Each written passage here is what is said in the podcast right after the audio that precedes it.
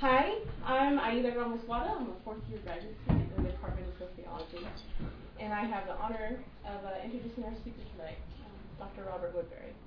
So Dr. Woodberry um, is an associate, uh, assistant professor in the Department of Sociology.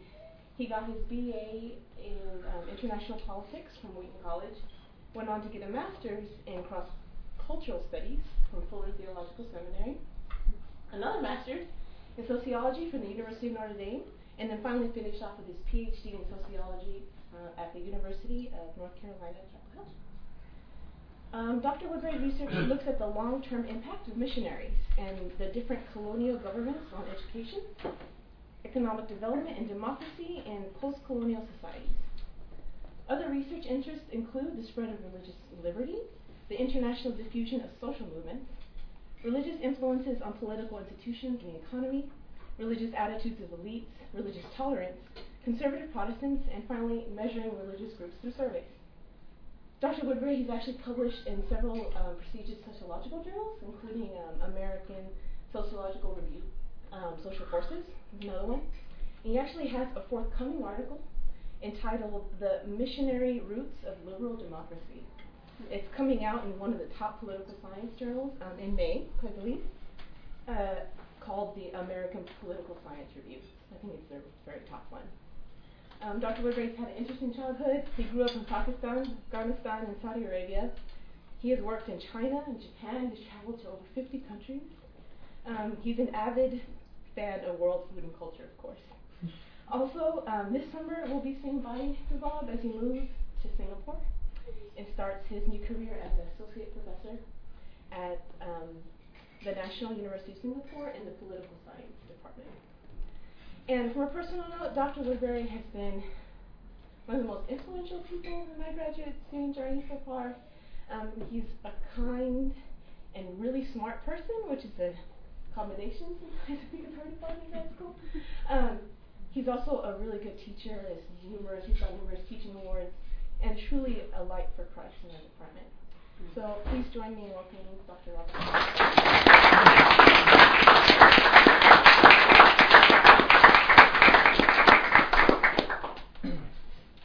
okay. Um, I'm going to talk to you a bit today about the social impact of Christianity. Um, and Christianity and Judaism have shaped a lot of what we consider to be Western culture, and a lot broadly of what we consider to be modernity. Now, I don't think there's just one modernity that we could have. I think it's more of a contingent process. But what we think of, of as modernity is heavily influenced by Christianity, and particularly Protestantism. Um, it's just become where people think it's normal and think it just developed naturally. It didn't. It came out of particular religious ideas.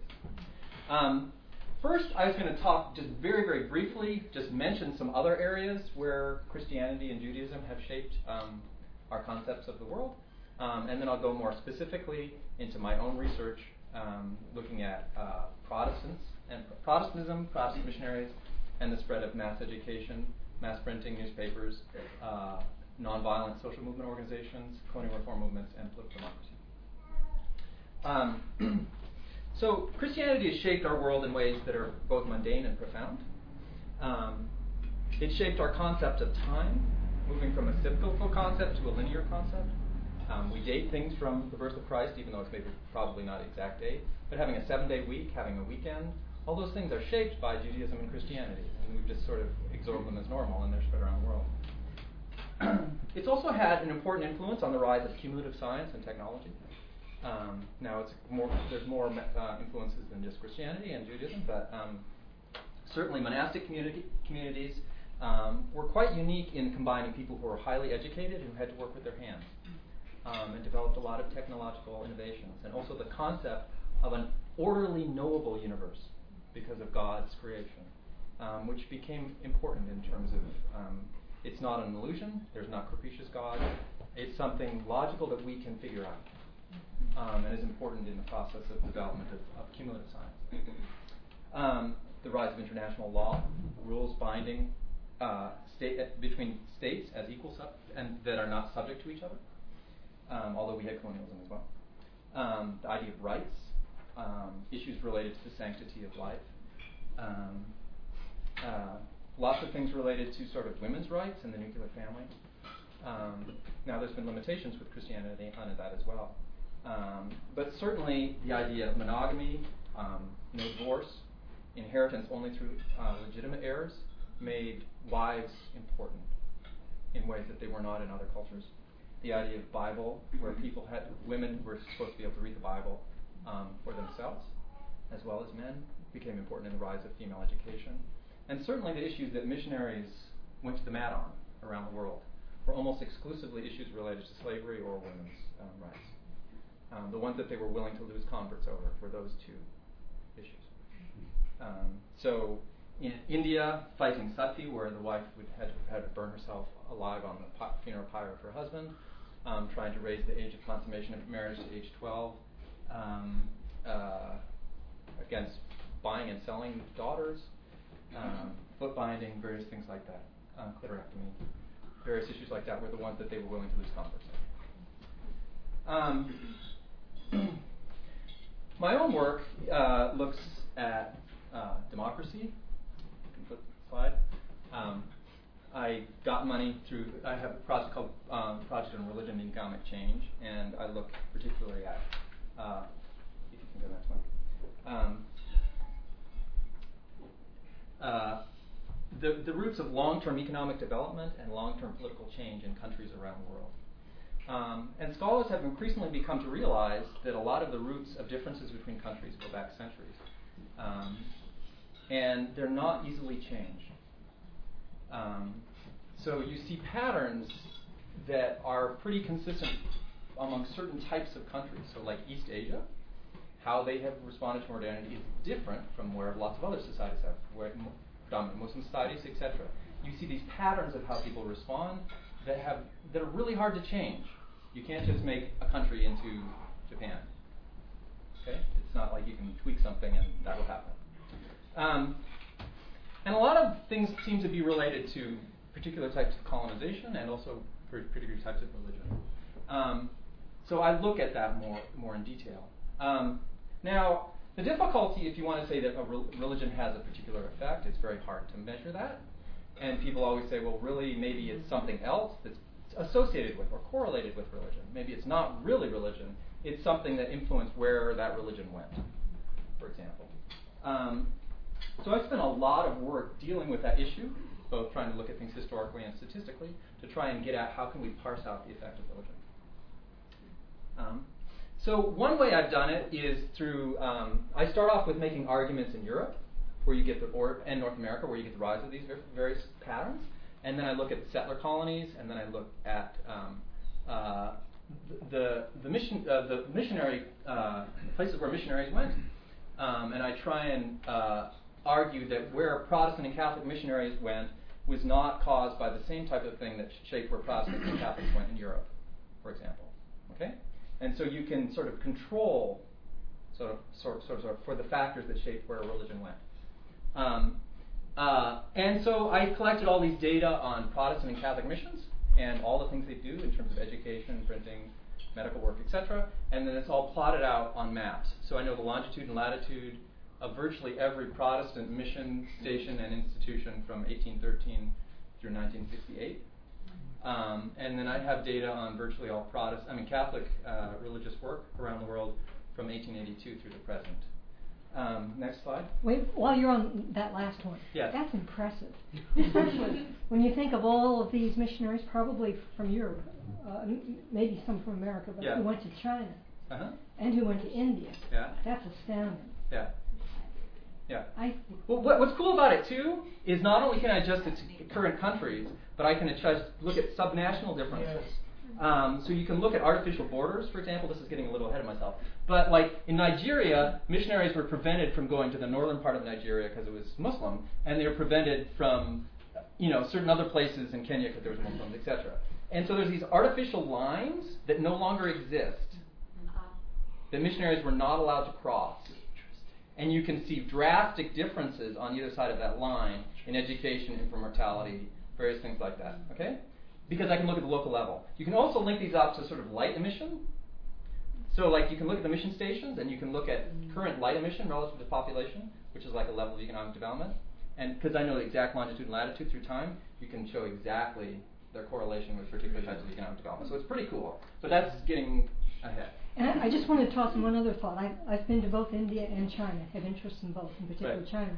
I had what what this just shouts out to me, something I hadn't thought about before, is that uh, missionaries have had to have had an impact on both China. Oh yeah, yeah, very much, very Okay. very much so. In Japan, look at Japan. Oh yeah, in Japan. Yeah. No, I mean they, they had pro- profound effects on those societies. They really did. Uh, we can get into historically how. Even if people don't convert, they profoundly shape them. Um, next slide. Catholics is a little bit harder because they give this data according to this ecclesiastical jurisdictions. They change shape over time. So I had to reconstruct the history of all of them so you can reconstruct the border shape. Next slide. Um, so this is like the history of them. Okay, next slide. Then you link them up to modern data of, of, of ecclesi- um, provinces and municipalities and populated places. So this is an ecclesiastical jurisdiction. We linked up with that. Next slide. Um, and then you link it up with all kinds of data related to participation, soil quality, access from the coast, uh, rainfall, altitude, and then you can link it up to local level um, poverty, other things like that. So all, you can control for all these different factors, climactic, um, what governments have done, etc., and then look at Protestant and Catholic missions and how that's related to outcomes like poverty, etc., at at the micro level. Okay, next slide. Um, so I have these arguments about the role of conversionary Protestantism and modernity. Um, and I argue it's not just Protestantism and it's not just sort of a secularized version of Protestantism. It's conversionary Protestantism that matters because that's what forces people to copy. Okay?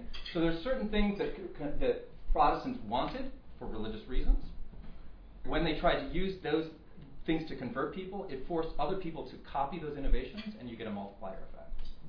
Um, and so I argue that Protestants were crucial to the spread of mass education, mass printing, newspapers, nonviolent social movement organizations, and the tactics and organizational forms that are used for those um, for most of the major colonial reform movements. Um, and then that dispersed power from a small group of people to a broader group of people and shaped long term then economic and political outcomes like the rise of political democracy. Okay, next slide. Missionaries were crucial to the spread of mass education. So every society that had a written language had some form of formal education.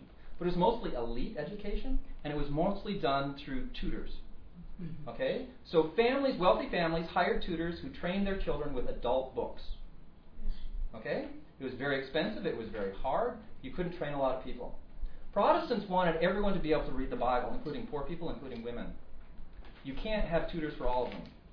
So they developed techniques of mass education, like having graded classes that are at different levels, having textbooks that are written for children, um, so you're progressing higher and higher and higher, various techniques for doing math education where, well, two different techniques, um, but often having older students train younger students um, to help with the problem of not having enough teachers, um, having uh, it, each one teach one kind of thing. So like you teach one person to read, they have to teach two people to read, have to teach two people to read, etc. And they're trying to do these multiplier effects to get lots of mass education.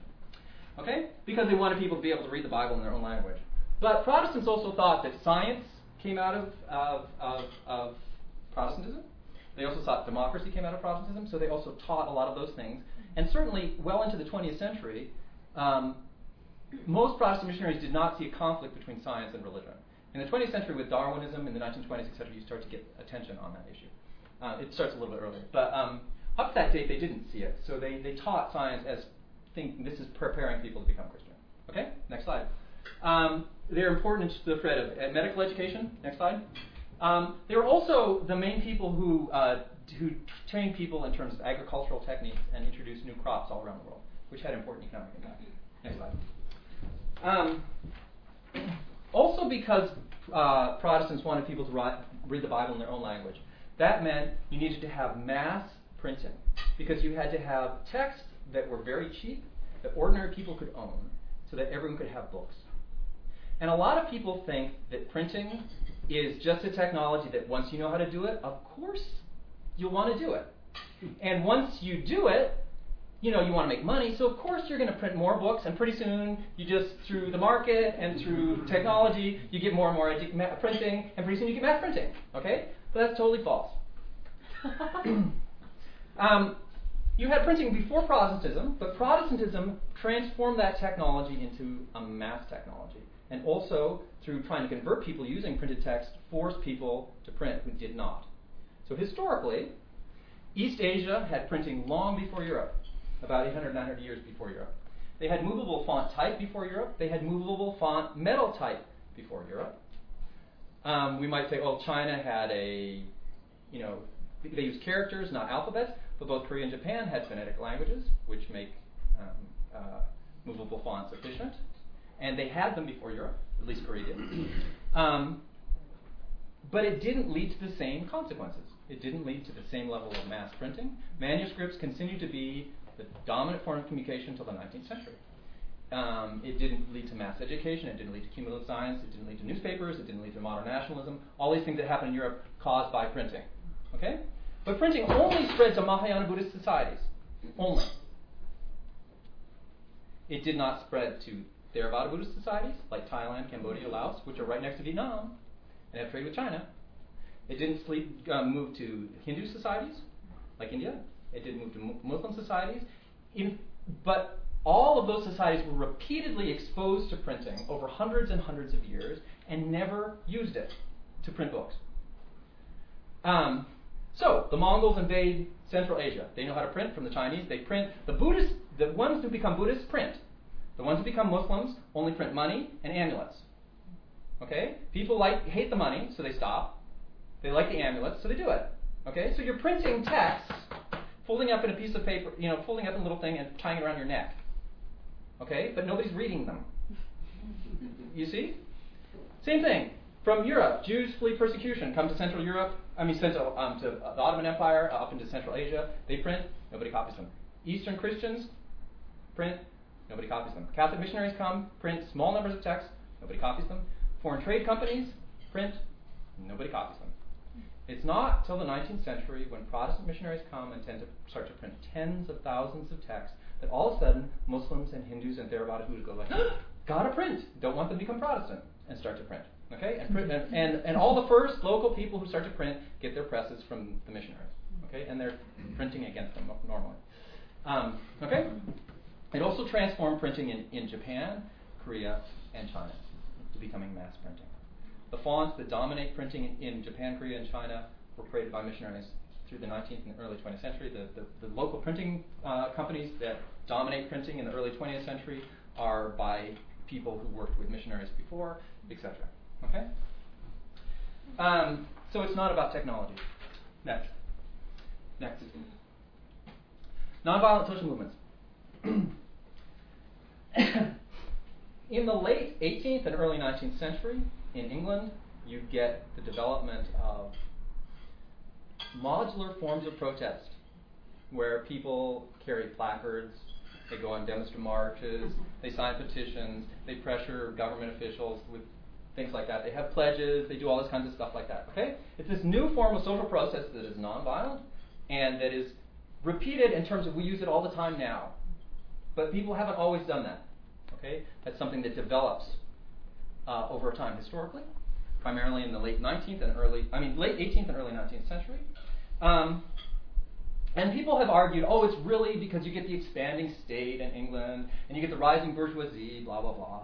Um, except the problem is, you get the same pattern happening in the United States, including in the western frontier, at the same time. And you get the same pattern happening in India at the same time. And in all the cases, the people who are doing it are evangelical Protestants and missionaries. Okay? In all those places. Now, if it's really the strength of the state, why the western frontier? Not much state going on there. you know, why India, Calcutta, India? Not much state going on there either. If it's the rise of the bourgeoisie, did really Calcutta, India, and the western frontier have a bigger bourgeoisie than, say, France or Germany or Italy, where it happened later?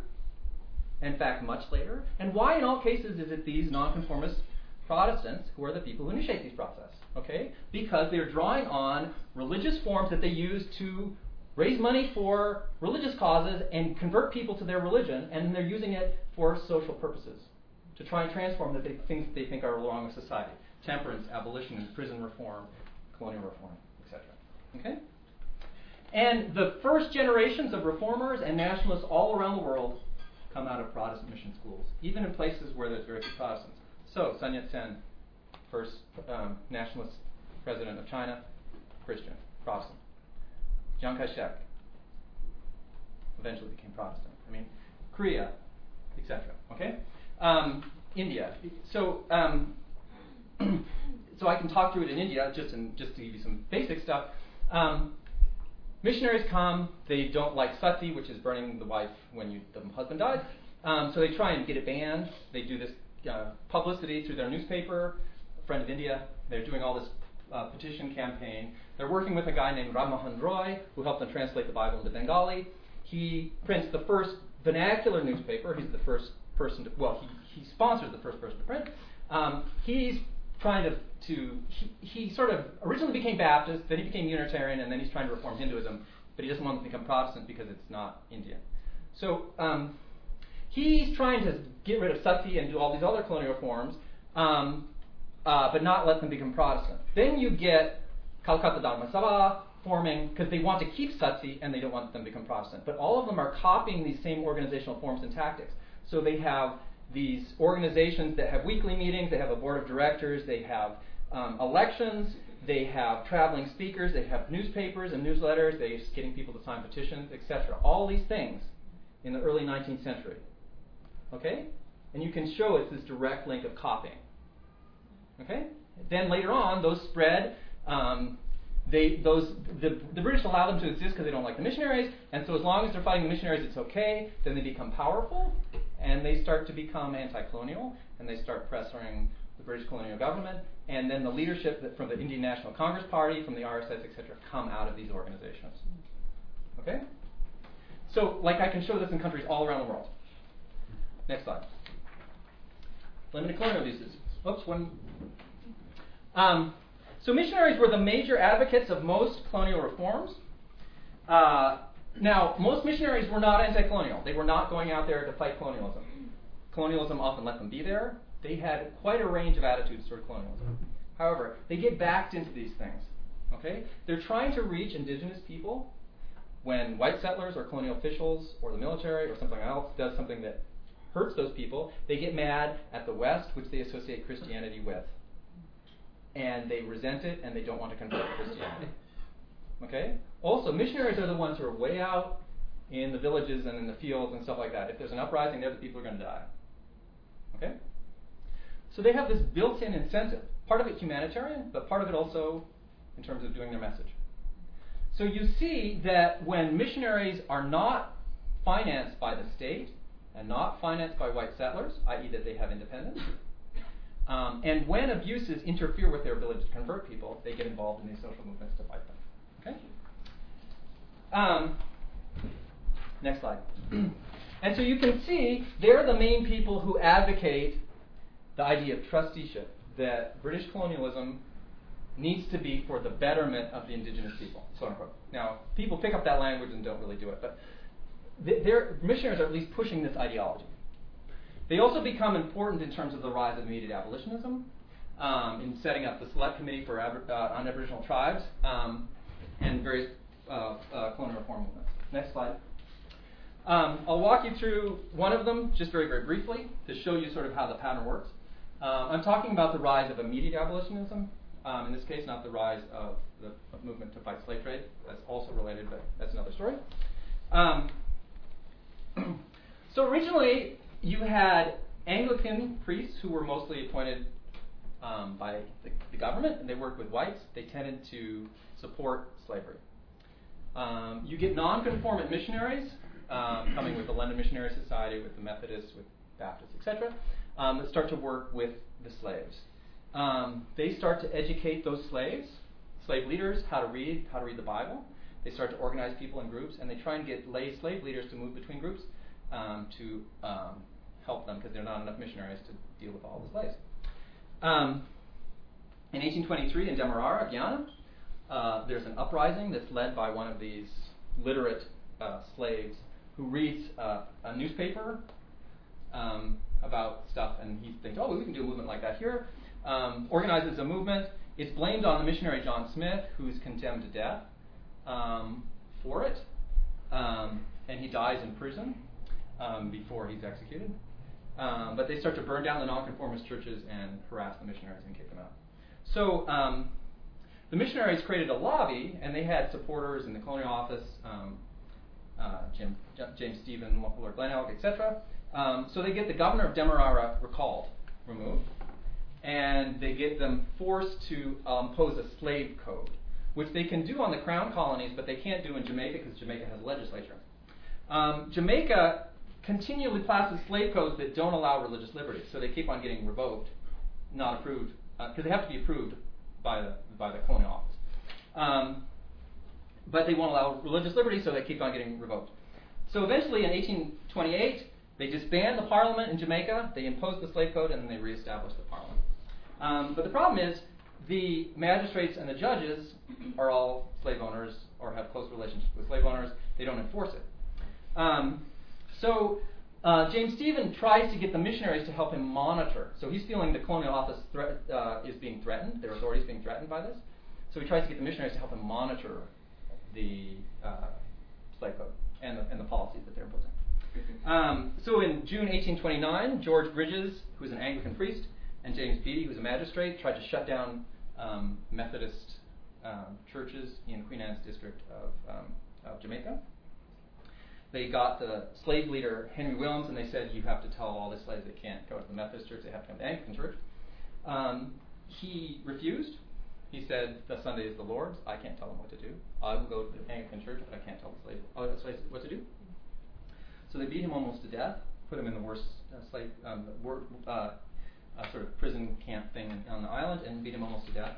So the missionary who worked with him, Isaac Whitehouse, um, applied to a court under the slave code. It was thrown out. Um, he applied to the governor. The governor refused to investigate, so he wrote to uh, James Stephen in in, um, uh, in the colonial office, and he had the uh, uh Beattie removed and reprimanded the governor.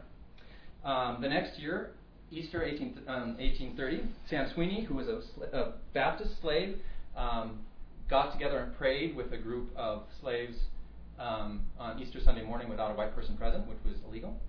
Um, he was beaten almost to death. Um, so William Knibb, who was the missionary who worked with him, uh, applied both to the court and to the colonial office at the same time. The court threw out the case. The colonial office removed both two magistrates and the governor. Um, so in Christmas 1831, the next year, um, uh, a Baptist slave uh, organized a sit-in. Um, so after Christmas, they were allowed Christmas off. The next day, they were all just going to sit down and not get up um, in order to get uh, better conditions. Um, it was repressed violently. The uprising became quite violent. Um, and then they blamed it on the missionaries, and so they started to burn down the nonconformist churches, and they tried to, tar and feather William Knibb, and they, uh, you know, kick, put them, put people in prison and tried to keep them out. So all these missionaries um, get really mad. They're sent back to England. They go around getting people to sign petitions and trying to pressure the government. Um, 59% of nonconformists in England and 95% of Methodists in England signed pledges for the immediate abolition of slavery. Um, and it was banned in 1834. Um, okay, next slide. If you look at it, um, the British were the only one that had a strong abolitionist social movement. Uh, there's some earlier stuff with the French here com- complicated, but in terms of uh, abolitionism that sti- sticks, British are the earliest in terms of supporting international. So the British try and ban, get everyone else to ban slavery, other people don't. Um, the British fund slave amelioration, others don't, um, etc. Uh, the British did not ban slavery under external pressure, all the other places did. Um, now, what is it? It's not just Protestantism because the Dutch were Protestant and they had late abolitionism. It's not a secular enlightenment because all of these countries had secular enlightenment governments during the period of slavery, only the British did not. Um, it's not high uh, GDP because lots of them did. It's not having a large bourgeoisie, but lots of them did. It's the fact that um, they had non-state Protestant missionaries working with slaves, large numbers of them. Any other people did not. Okay, next. Out of the uh, uh, the success of abolitionism, they formed the Aborigines Protection Society. under Thomas Fowell Buxton, who was a member of Parliament who led the campaign for the immediate abolition of slavery. Um, next slide. And they did a survey of missionaries around the world to try and figure out what British was doing to sort of the indigenous people and trying to reform um, British colonial policy in, um, accordingly. This is the statement, statement of purpose of the society to investigate what measures ought to be adopted with respect to the native inhabitants of the countries where British settlements are made and to the neighboring tribes in order to secure for them the due observation of justice and the protection of their rights to promote the spread of civilization among them, and to lead to them to the peaceful and voluntary reception of the Christian religion. So you can see there's directly Christian motivation for this abolitionist prediction society. Okay, next slide. If you compare it to academics or colonialists at the time, you can see quite a radical difference. This is a little bit later, but um, this is James Hunt, who was the person who coined the word anthropology to differentiate it from ethnography, which is what missionaries did. Um, he founded the first anthropological society. He edited the first two anthropological journals and he's writing directly critiquing missionaries because they think that black people are the same species as white people and are capable of abstract thought. Um, so, in this endeavor to command anthropology to more general acceptance, we must not hide from ourselves that the two great schools are on principle decidedly opposed to our pretensions. They disregard and even denounce the truths of anthropology. They do so because these truths are directly opposed to the cardinal principle of absolute and original equality among mankind. The parties to which we refer are the Orthodox and especially the evangelical body in religion and the ultra liberal and democratic party in politics. They hold ideas of political rights and social justice as innocent of scientific data, that is, of the facts as it is in nature, as the wildest of the theological figments which set Exeter Hall in periodic commotion at the never failing anniversary of missionary enterprises. So, Exeter Hall is the, the place where a lot of the missionary organizations and social reform movements were based. Uh, it's like a building in London. Okay? Next slide. Um, and as the missionaries started to get uh, uh, missionary conventions, they started to put pressure for various reforms through these conventions. So this is the London uh, uh World Missionary Conference in 1888, um, and it's talking about British colonial policy. Colonial policies such as the opium trade are a very great evil standing in the way of mission work. They are a standing reproach to Christianity and tend to associate in the native minds immorality and Christianity. The outlook in regard to the opium and drink traffic of a so called Christian country is such as to lead one to question whether, on the whole, Britain is not a greater curse than a blessing to the world. In Great Britain, we can say to the government, when the Treaty of Nanjing, which is imposed by the Opium War on China, expires, the Chinese government shall be left with as much liberty to make a treaty as the government of France is. We must give the government of China perfect liberty to say what terms will be inserted in any renewal of that treaty. For generations to come, China will be the worse for what we have done. It is impossible to consider the condition of China through our action in this matter without feeling that one has not words to express our sorrow, that the land we love should have any connection with a business so fearful. We have to reckon with, with, we have to reckon with divine judgment if we neglect this matter. We have wronged China as I believe no nation has ever wronged another. Okay? This is hardly boosterism for colonialism. You see? Okay? It's, it, there's, there's that association, but when you read the documents and look at the history, it is really not. They're fighting colonialism, they're fighting all the time. Now, some people cooperate. It's not all fighting, it's, it's, it's quite complex. Um, but these movements um, in British colonialism are quite strong and important. Um, next. And you can demonstrate the importance of missionary presence uh, empirically. So, in the early 20th century, you get an explosion in the price of rubber. People are going into the jungles in Central Africa to try and extract rubber. They set up these monopoly trade companies which don't really want to pay people for the rubber. So instead, they tell people that if you give us rubber, we, we won't kill you, basically. Um, a little bit more complex than that, but basically. Um, so in Belgian and French Congo, you get it's hard to estimate exactly what happens to the population decline, but basically they set up these proxy African armies that go in. If you don't give your quota of rubber, um, they burn down your village and your crops and they try and kill you. To try and prove that they have killed people, um, at least in some cases, they would chop off the hands or the penises of the people that they killed and bring them in and be paid in iron rods to um, to demonstrate that they had done their duty because it's way off in the jungle and no one can monitor them. Um, in the process, then the vil- people leave the villages um, to escape this, and you get a population decline of about 15%. I mean, 50% in 20 years. 50% population decline in 20 years. Okay? So, massive depopulation. Um, in Belgian Congo, you got the largest international protest against abolitionism. In French Congo, you got nothing. You got one article that appeared in one Marxist newspaper and no social protest. Same abuses, right next door to each other, same time. Why? Next slide. In order to get the Congo, the Belgians, the Belgian king, King Leopold, was forced to allow Protestant missionaries because he needed the support of the Swedes, the Americans, and the English. So you have all these Protestant mission stations in the rubber regions in Congo. The French didn't need that, and they kept them all out. The missionaries monitored what happened and took pictures of it. Next slide.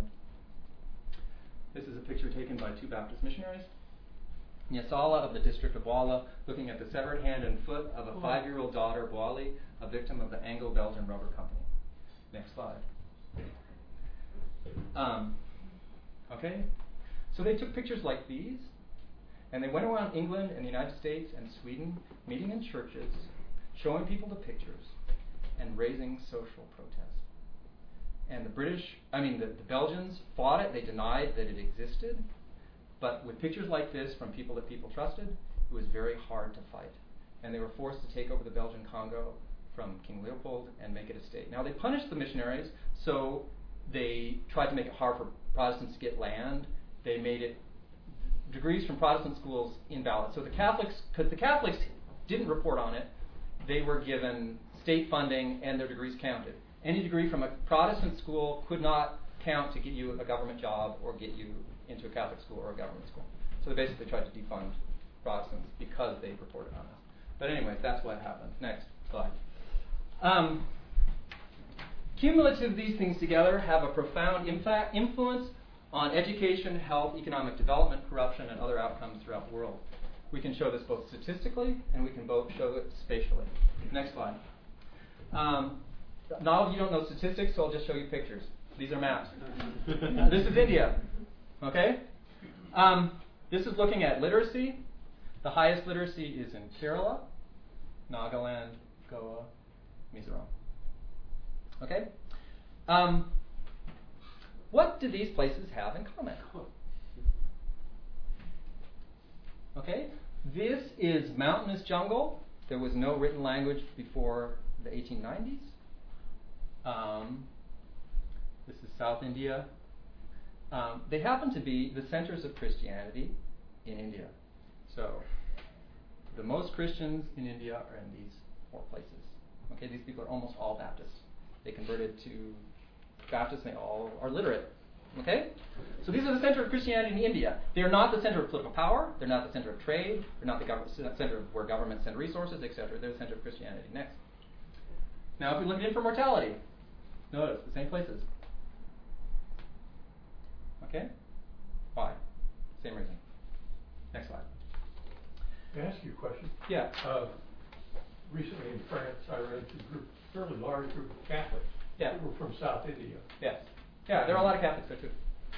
There are a lot of Catholics there in South India, in Kerala and Goa. So in, in the case of India, it's not just Protestants. This is both Protestants and Catholics. When you have competition, the Catholics act like, like Protestants in terms of doing education. so, okay, I'll, I'll show you how, how, you tell, how, how you tell the difference. If you look at Catholic education in the United States, or in Australia, or India, or England, it's very good, and there's lots of it.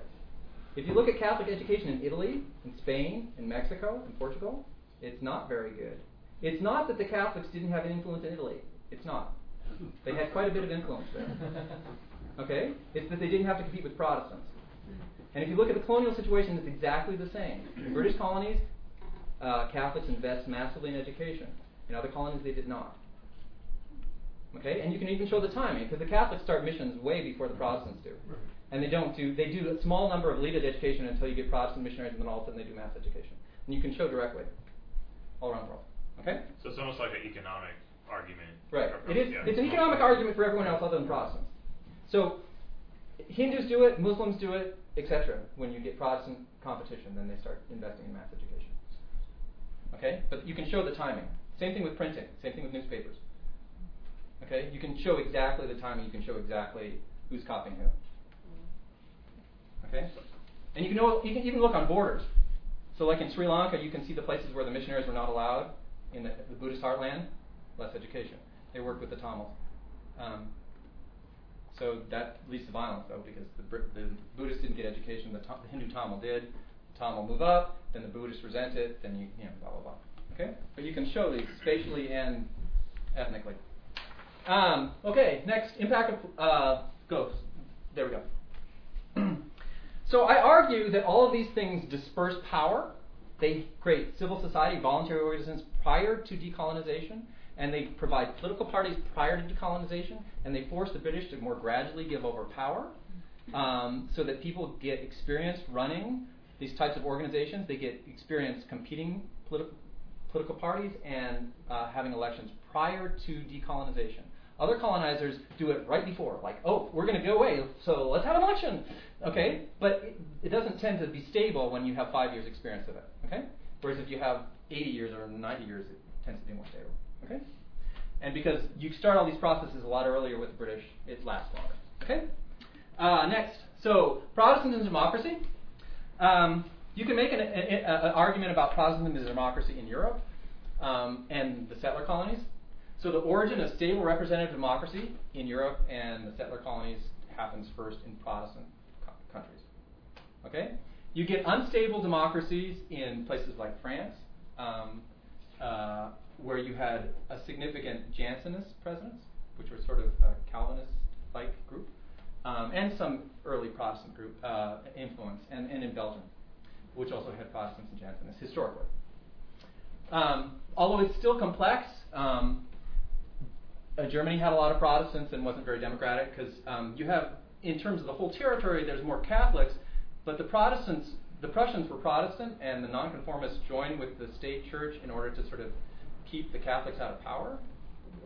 And so it leads in a non-democratic way in Germany, and then also South Africa and South. I was going to ask that. I mean, because you're talking about the 1800s here. Yeah. Uh, and you know, Martin Luther was hundreds of years mm-hmm. before that, and, and obviously Protestantism had been all the rage, but yet the German and the Italian unification efforts and the the, the whole nine yards of fights with the city states and right. all that didn't happen until the mid mid 19th century. Right.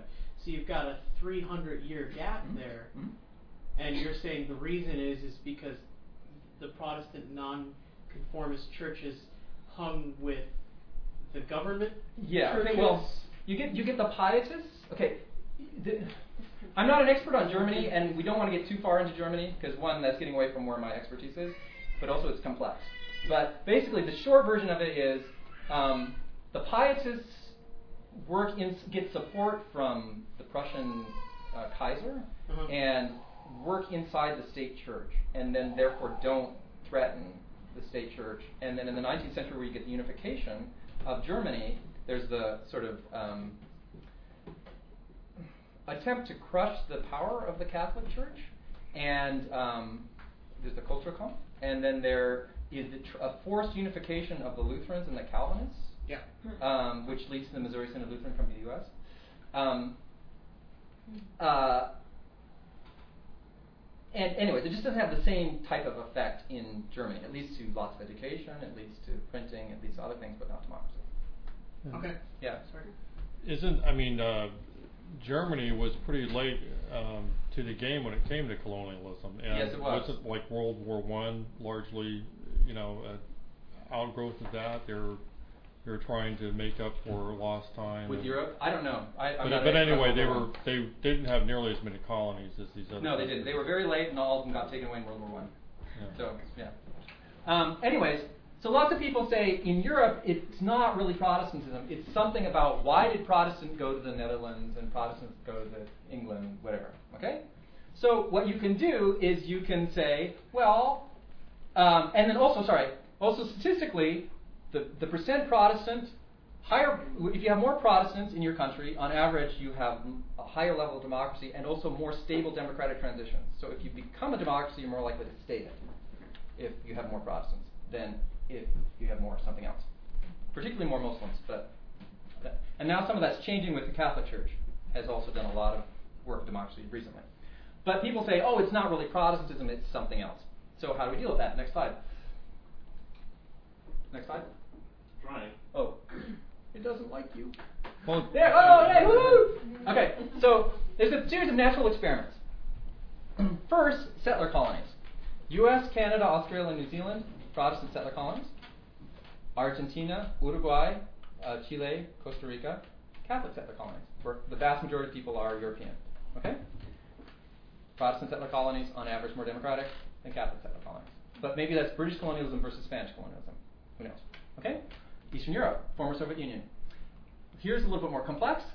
Both Protestant and Catholic Eastern European societies and former Soviet republics are more democratic than Orthodox or Muslim. Okay? Can you say that again? I'm sorry. Okay, so if we look at Eastern Europe, the countries that are historically Protestant or Catholic are more democratic, on, have been on average, had an easier transition than the, the ones that are Orthodox or Muslims. Okay. And that's also true in the former Soviet Union. So the ones that are like Latvia, Lithuania, Estonia, historically Protestant and Catholic, more Mhm. democratic than all the other ones that are Orthodox and Muslim. Okay? Okay. Even if we look at the former Yugoslavia, same pattern. What are examples of Orthodox and Muslim? Uh, Albania in Eastern Europe, uh, what, what Serbia. about Kazakhstan? What? Kazakh, Kazakhstan. Kazakhstan is most, uh, historically Muslim. Okay. It's a former Soviet republic. Right. Okay. I was just Okay. looking And for Russia itself is mostly Orthodox. Right. Struggling. Belarus, etc. Okay. Um, so, anyways, there seems to be a religious pattern, even when you've changed the land tenure system, you've educated people in Marxism and Enlightenment thought forever, you've made everyone secular, all kinds of things. It's still there's this religious it. Then we look through the missionary movement. So, what made missionaries go to particular places? They're trying to convert people. Okay? It's not based on land tenure system. I can show that. It's not based on all these things that are said, oh, that's what caused it in Europe. Okay? It's not about the relationship between aristocracy and the crown, etc. It's by other factors. Okay? Next slide. Um, so I gave you some of the historical arguments about why I think Protestant missionaries matter, but statistically we can show that as well. Um, so I measured democracy. This is probably the best measure of democracy that we use, but I do it with multiple measures. It's consistent. It doesn't matter which measure of democracy you use. Um, then I measure Protestant missions in three ways: number of Protestant missionaries in 1923, length of Protestant missionary activity, uh, um, Protestant missionary activity in your country before 1960, and um, uh, number of people exposed to evangelism by 1900, which is an estimate from another source that I didn't create. But then it makes it something I didn't create. See? Next slide. Um, so there's alternate means where you could get diffusion of democracy: Catholic missions, European settlers, different colonizers, the British, the French, blah blah blah blah blah. Um, having a written language prior to missionary contact. Next slide. Um, there's alternative causes. So islands are more democratic, land countries are less, places with more uh, oil are less, people where there's more settler mortality less, etc. Okay, these could be alternative causes. Um, next slide. Um, but I try and measure lots of things that would cause where missionaries go, um, but some things you can't measure. So I try and measure it latently by behavior. Okay? So I have the date when it was a country was first sighted by Europeans after 1444. Okay? And so that is a measure of how difficult it was to get to Europe by sea or land. And then the gap between when it was sighted and when missionaries arrived shows how valuable missionaries considered that place to be. Because if you really want to go there, you're going to go there as quickly as you can. Now, there's things that stop you. One of those things is disease, and another thing is the military that says, no, sorry, you can't come in here. Okay? So this is related to latitude, how close you are to the equator. This is related to having a pre-missionary literate language. So if the countries that had written languages could have stronger militaries, like China, India, the Middle East. Okay? Same thing for colonizers. The places that they colonize, the things they, they think are valuable, they're going to colonize quickly relative to the cost. The things that keep you from colonizing them are disease or militaries. You see? Then also, if you colonize a place and it's really valuable, people will want to take it away from you. Okay? So every some time someone tries to take it away from you, you're saying that place is valuable. So if you count all those times, then you know this is the place that all the colonists think is valuable because they're all trying to take it away from each other. Got it? then the last one is the British and the Dutch end up having better navies than the Spanish, the Portuguese, the French, the Italians, whatever. So they can take away the colonies that they really want, which then could make Protestant missionaries go to those colonies which are already advantaged, because obviously the ones with the best military took them because they wanted them. So if Protestants took them from Catholics, then that's coded too. You see? Next slide. And then there's alternative causes, how economically developed you are, education. But these could be intervening mechanisms because I think missionaries shape these things. Percent Muslim, percent Protestant, percent non-religious. Okay. Next slide. Um, you, most of you will not understand this, so I have tables for you if you want. But um, most you won't understand it. I'll just give you the, the sort of lowdown. Those of you who understand it, great. Those of you don't, doesn't matter. So basically. I'll give it to you orally. So these are basically this is a standard model that predicts democracy that's like printed all done all the time. Okay, I just took a standard model and published it. So British colonialism, British colonies and other Protestant colonies are more democratic, other than the Dutch. Um, places that are further from the equator are more democratic. Islands are more democratic. Landlocked countries are less. Places with more Europeans are more. Places with more Muslims are less, etc. Okay. Once we control for Protestant missions, though, all of those go away. None of them matter. So these are what people have been publishing about for 40 years. When you control for them, they all go away. Okay? That's shocking to most social scientists. Now, if we have Catholic missionaries, it doesn't matter. And if we drop all of those variables and just have Dutch colonization, because they had early Protestant missionaries, but they controlled them like Catholics, okay? They had lots of regulations on them. Um, and Protestant missions, it explains as much variation as this. Right? So, like, we drop all of those, we don't lose any predictive power. None. Can you can you say that again? I'm lost. I'm Okay. Sorry. Sorry. I, it's statistic. uh, Okay, it's statistic. Okay, let's see. We have we have variation in democracy. We're trying to predict that.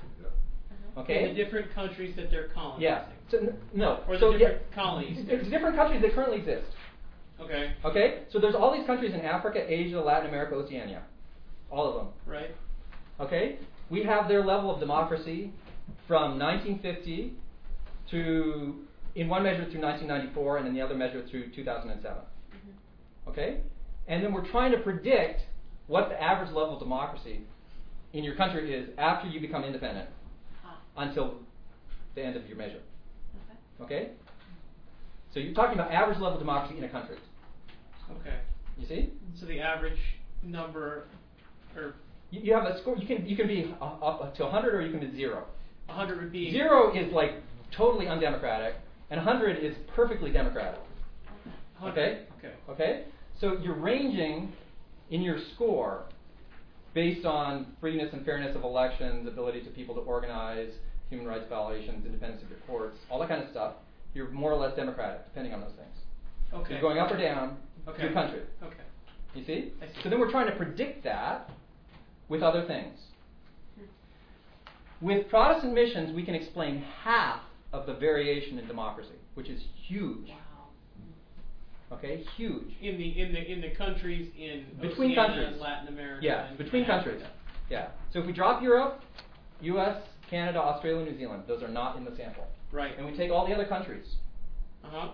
we can predict half of the variation in the democracy with just their history of Protestant missions. So so if they if they have a history of Protestant missions, they're twice as likely to be. No, no, okay, th- that's not twice like it. So here, for each additional Sorry. year of Protestant missions, Uh-huh. you are likely to go up. On average, you are 1.5 points higher on the democracy scale. I see. You see? Okay. But okay. this, all of this together is explaining the variation in democracy. Okay, I see. Okay. You see? Yeah. But this is what people have been writing about for 40 years, and it all goes away and adds no, none, zero explanatory power to Protestant missions. None. Okay? That shocks people. I see. That's part of why it's so hard to publish this. Because it's, it's like, no, that's crazy. You're telling you're telling basically 40 years of accept, accept, accepted fact that that's wrong. Right. Right. I see. Okay? So to get this published, I had to turn in like 30 some tables. I had to write 102 pages of extra material. You have to turn over your data. I had to turn over my data. The editor had to rerun all my models to check that I wasn't making it up and to check that they were robust if he changed things. Seriously. I'm not lying to you. It took two years of just that's all I did. Yeah. Demonstrate after giving the paper in. Okay? So it but anyway, these effects are are massive and they're very, very robust. Honestly, if they were easy to change, like it wouldn't be public. It's like what I went through is crazy. Seriously, I have never in my life heard anyone come anywhere close to the level of proof I had to give for this paper. Okay? Um, next slide. This will be even more confusing for people. Um, there's something called instrumenting. Okay? Called what? Instrumenting. Okay. Okay? Which you don't even understand. But basically, I get all these tables controlling for everything you can possibly think of. You know, like 24 measures of soil quality and temperature and climate and blah blah blah, and you you you name you name it. I control for it. But you can never prove that you've controlled for everything. You see, there's maybe something that you didn't control for. It's a problem called omitted variable bias. Okay? We can never prove that you've never done it. What I can show is that if if it is all caused by omitted variable bias, Uh, by what? Emitted variable Ad- bias, Admitted variable. Oh, omitted. omitted Omitted, okay. variable bias. So let, let's say education on average leads to more income. Okay? But how much is the education and how much is other things? So people who work harder get more education. People who come from families with more money get more education. People who are more intelligent get more education, etc. What's education? What's intelligence? What's see. education? You see? We can never prove that we've removed everything and we're only looking at the effect of education. Got that? Same thing with democracy. Yeah. An example of this is you can correlate shoe size with spelling ability. Right. But that's related to age. Exactly. Okay? So Older if we people control for age, it'll remove the effect of shoe size on uh, ability to spell. Yeah. Okay? What- N- In my case, probably not. okay? So there's a technique that you can use that's called instrumenting, which, if you do it correctly, and your assumptions are met, although you can't prove them, you've removed the problem of omitted variable bias. Oh, okay? Well, basically, if you can find something that predicts missionaries, but doesn't predict democracy, except through a mechanism that you're controlling for in your regression, then, and you use the predicted values of missionaries using your instrument, you have removed omitted variable bias, and it's a causal relationship. Okay? Could you say that again? It's not necessary. Okay. It's complex, and I, I don't want to give a statistic lesson. I'd rather have you ask other questions rather than get caught up in the details of it. Just say this is a technique that's very advanced. That, like, this is, it's a way to try and deal with this problem. I did it in nine different ways. Right. Okay? Every way it predicts for all of the mission variables. Okay? So what that means is you have you have these 30 tables. Somehow I didn't control for the right thing. It has to be something that's not there that I haven't controlled for that's causing this effect. And then for each one of these instruments, you need to have a totally different story of how that tr- predicts democracy, but without leaving any statistical trace of it. Okay? Because there's ways you can test this, and it, it goes by with flying colors. I mean, these work really well. So you have to have lots of different stories. Each one has to be different because it's a different instrument for how it secretly causes democracy, even though it's leaving no trace. Okay? Which is really hard. And if it's all caused by omitted variable bias, you need to have a omitted variable that is cor- as correlated with democracy as another measure of democracy. Okay? The omitted variable correlation would have to be 0.841 with democracy. The two measures of democracy I have, their correlation is 0.844. Okay? So it has to be as correlated with democracy as another measure of democracy. And more than twice as correlated with Protestant missions as another measure of, cor- of Protestant missions. Because the correlation between my three Protestant missionary variables range from 0.312 to 0.348. Okay? So more than twice as strong correlated with the Protestant missions as Protestant mission is, is with itself. Okay? If you can think of a variable like that, good luck. Hmm. Seriously. Okay? I don't know how statistically you could do that. Okay? So the evidence for this is really, really, really strong.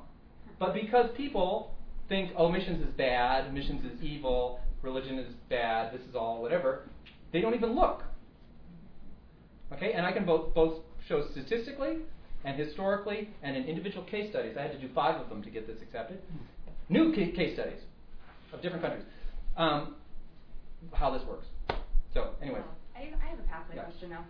In, in these models, do you, where do you think the story of uh, missionaries are kept out because the government is really strict and anti-democracy? Right. And then that's the path. Do you see that in?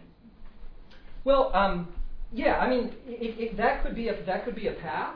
Mm-hmm. Um, but if you limit it to British colonies, for example, it works within British colonies. Okay. Um, and even if you control for level of British colonial penetration. So um, I measure uh, number of uh, colonial police officials per capita, uh, number of court cases decided in colonial courts versus traditional courts, um, whether it was a, forced settlement colony, um, et cetera, to try and get at the measures of British colonial penetration. Right. All of them predict democracy until you control for Protestant missions, and then they don't. And you're just looking within British colonies. And what when when you start controlling with Protestant missions, that's when all the numbers Change. yeah. They become insignificant. Which which is oh, you're not trained statistics, but basically, um, you- you're, you're, you're trying you're trying to look at whether the association between like this variable and your d- and the, and democracy is greater than you would expect by chance. Yeah. Right, right, right, right, right. Okay. So I mean, if it was chance, you could say, you know, the percentage. I mean, just to use the example before of shoe sizes or something Right. like that. So it's it's more than just a. Well, it's, it's not it's not just chance. It's it's ch- you have to have your spec- properly specified model. So shoe size will predict spelling ability greater than chance, but it's not causal because it's really caused by your age. As you get older, your foot size increases. You see? So if you control for age, it removes the effect of shoe size on spelling ability. Because not too many thirty-year-old men have four-size baby shoes. Exactly. Got it. Okay? Yeah. Okay? So it's two things.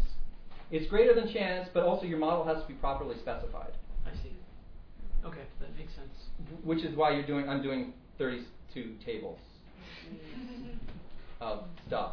Trying to say, well, it's not this, and it's not this, and it's not this, and it's not Because that. you had the burden of proof was put Right, right, on right. you because the assumption is that you're wrong, right, or that you have an agenda or an axe to grind. I right, see. right. I see. Okay, but anyways, it got through. So it's coming out in American Political Science Review, which is the best journal in political science, in May. So I'm happy.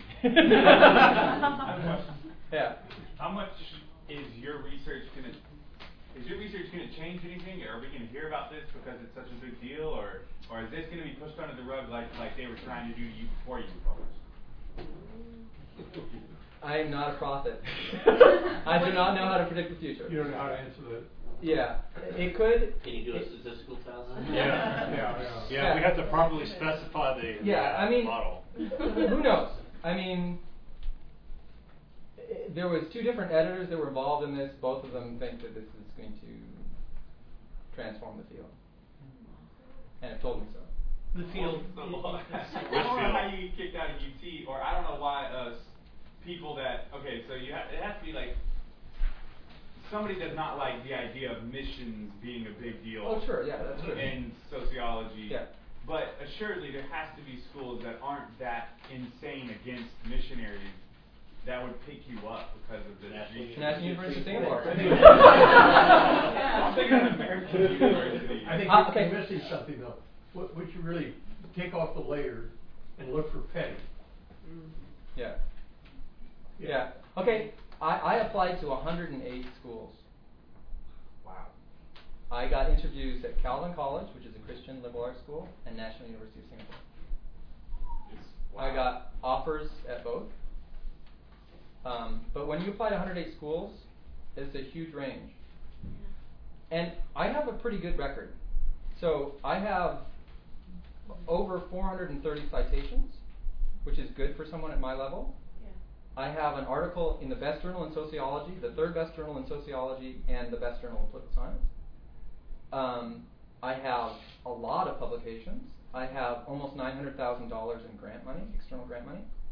Um, I was running up for the uh, Friar T- Centennial Teaching Fellowship, which is the most prestigious teaching award at UT. Um, uh, I I have a lot of stuff.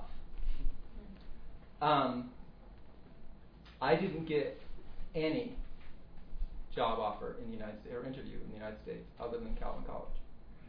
Um,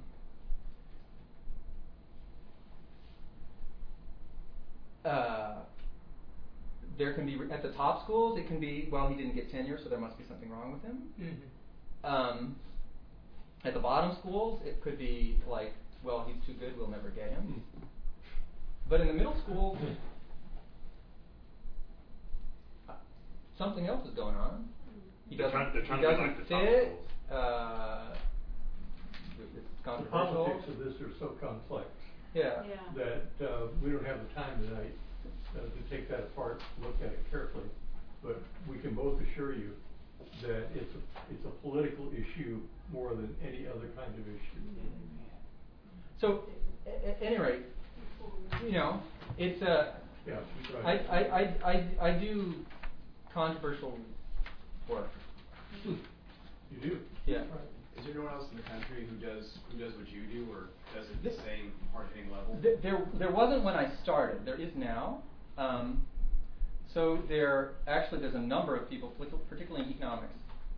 So um, there's a bunch of people at Harvard and MIT who are economists who are starting to work on this. Um, there's some economists in, in Hong Kong, and uh, uh, there's a political scientist at, at, at uh, Florida State, and there's some sociologists at Yale that are all starting to do work on missions Yeah. because of this.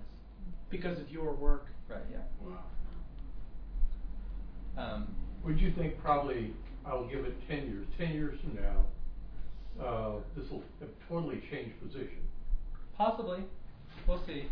Um, I've- still read the Poisonwood Bible, right? Right. But see, that, that like, okay, the, the, the two biggest questions I get, no, the Poisonwood Bible started obsolete now. When I started this, I get all the time, but what about the Poisonwood Bible? And I'm like, it's a novel. I'm a sociologist. Wait, the, the what? What- what's- what's The, the the book? Poisonwood Bible. It's about it's a bo- it's a book about missions in the Congo that's very very very critical by an MK who sort of had a really mean evil father and rebelled against him. Um, but then people read it and then they see movies like you know Play in the Fields of the Lord or various things like that and they think that's missionaries. And those are movies. And there are I mean there are terrible missionaries just like there's terrible anything. But I'm not talking about I'm talking about the average effect. Yeah. You know, the average effect. Um, so there's really terrible people, sure, but we don't want to make that the whole thing. Just like there's terrible anyone's. Well, right, but you but you got to think about what what people. I mean, it, it's the same as as uh, the, the people place the burden of proof on on Scripture mm-hmm. itself. Like, okay, well there are all, there are all these proofs within the first couple hundred years, the first few decades after Christ was was raised from the tomb, and yet it's not 100% literature proof to our standards today. You know, they're expecting our standards today for what was 2,000 years ago. It's like, well, if it's not today, what it was 2,000 years ago or 2,000 years ago. You see what I'm saying? It's mm-hmm. like, and and I and I really think the reason for that is that they don't want to. There's a lot of people that see the claims that the Bible makes on their hearts and their actions, uh, and it puts ultimate truth square in their visions, and they don't like that. And so if they find uh, a way to say no because of this or that or the other thing, and I mean, you could I could see why that would make a lot of negative impact on on your research, at least from an outsider's perspective, or or someone who doesn't like what you have to say, even if it's proven, they're going to be looking for some reason to disprove you Right. simply because they don't want to submit to what you have to say. Right. Well, there's a whole variation. There's lots of people who are really fair and really um, open-minded about stuff, and then there's people who are very political. Uh, on, on hiring situations, it's harder because you have to sort of please the whole committee. And if you have one who's really, really negative on you, people don't want to go against them and make an enemy of someone that they have to live with. But there's a lot of people who are like the people who started researching it on this. None of them are religious. None of them. And I've had people like the people who defended me most in the the department. Most of them are not religious. Um, I've had a number of people try and get me to, you know, publish this as a book at like Oxford or Cambridge or various things like that. The people who asked me are not religious. Um, the people who interviewed me and hired me at N- NUS are not religious. So it's it's complex. Um, there's a lot of um, people who are really fair, and there's a lot of people who are not. Um, but there's a lot of politics in, in academia, and um, um, I just don't want to paint it all as sort of one thing because there's lots of people that like I talk about this and they're like, oh my goodness, that makes so much. Oh, that's so interesting. And like they're not religious at all. There's not a religious bone in their body, but they, they just they're intellectually open and curious, and they know enough of the history to to see that this works. Um, it's the people who don't know that are the ones that mostly get upset, or are, who are very ideological Marxists or something like that, that, that get upset. Yeah. I had a question uh, regarding the time period. Is there a certain aspect of mission movement that is more effective in promoting these things than uh, other periods? Or Yes, yes, yes, definitely. The ear earlier, it's a lot more powerful and effective. Okay.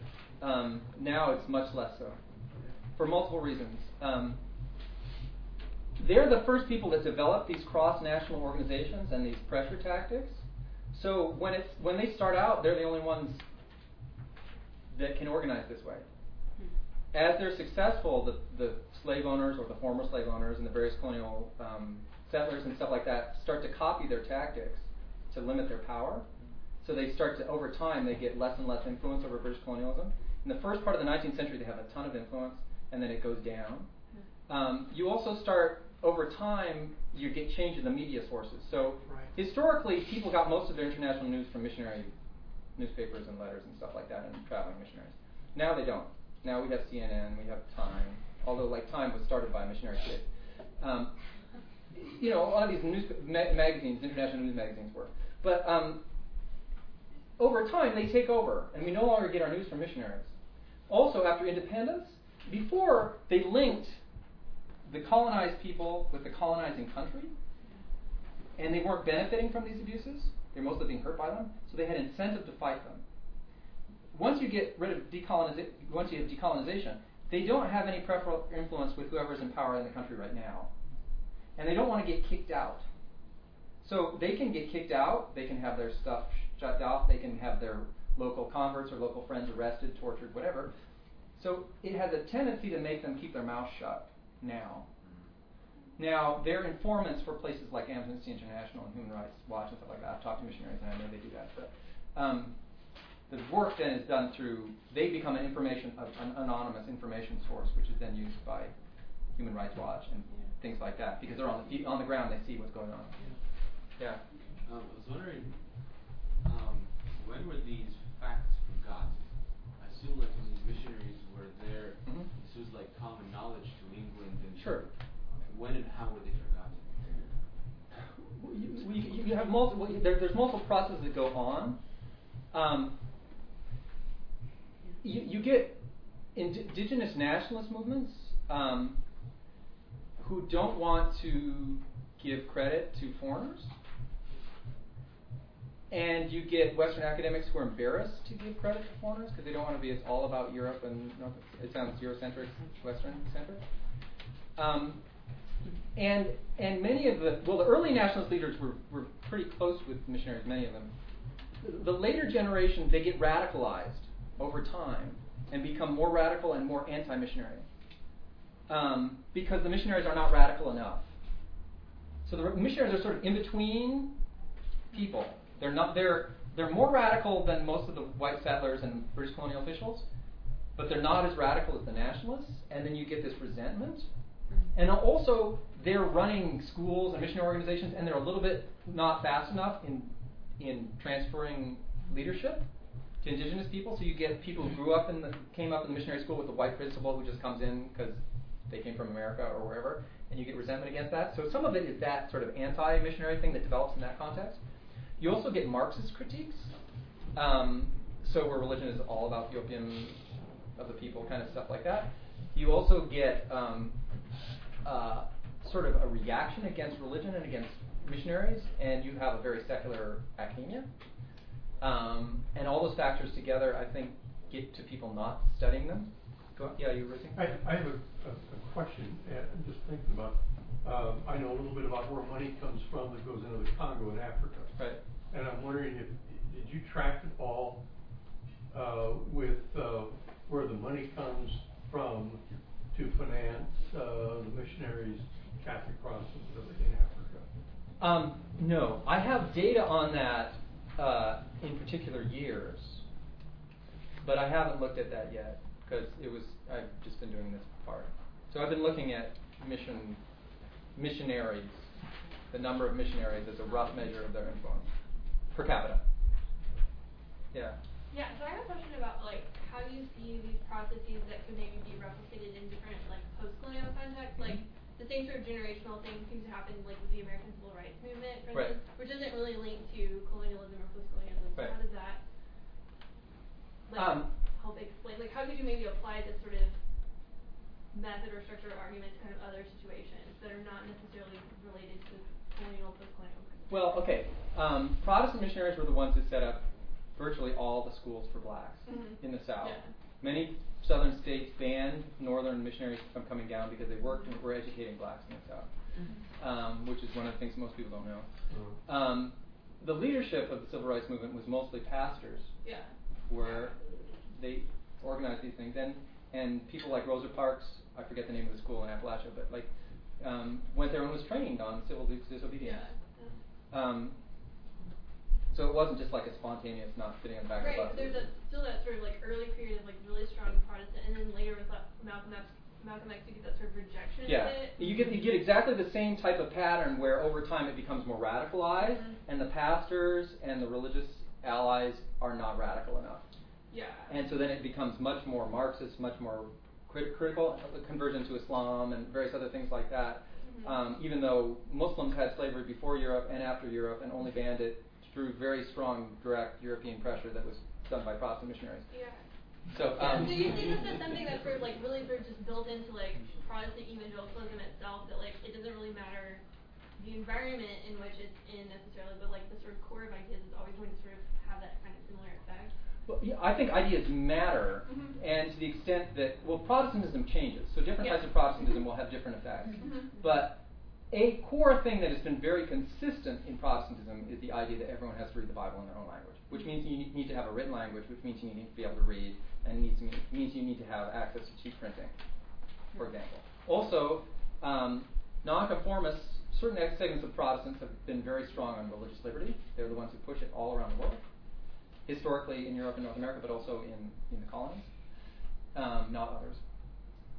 Um, and so then, in order to run an organization voluntarily, you need to have instill volunteerism and charity in your congregation, where you train them to give money, and you train them to volunteer time, which is not a natural behavior, and which other groups have not done. You get sponsorship by governments or from very wealthy people.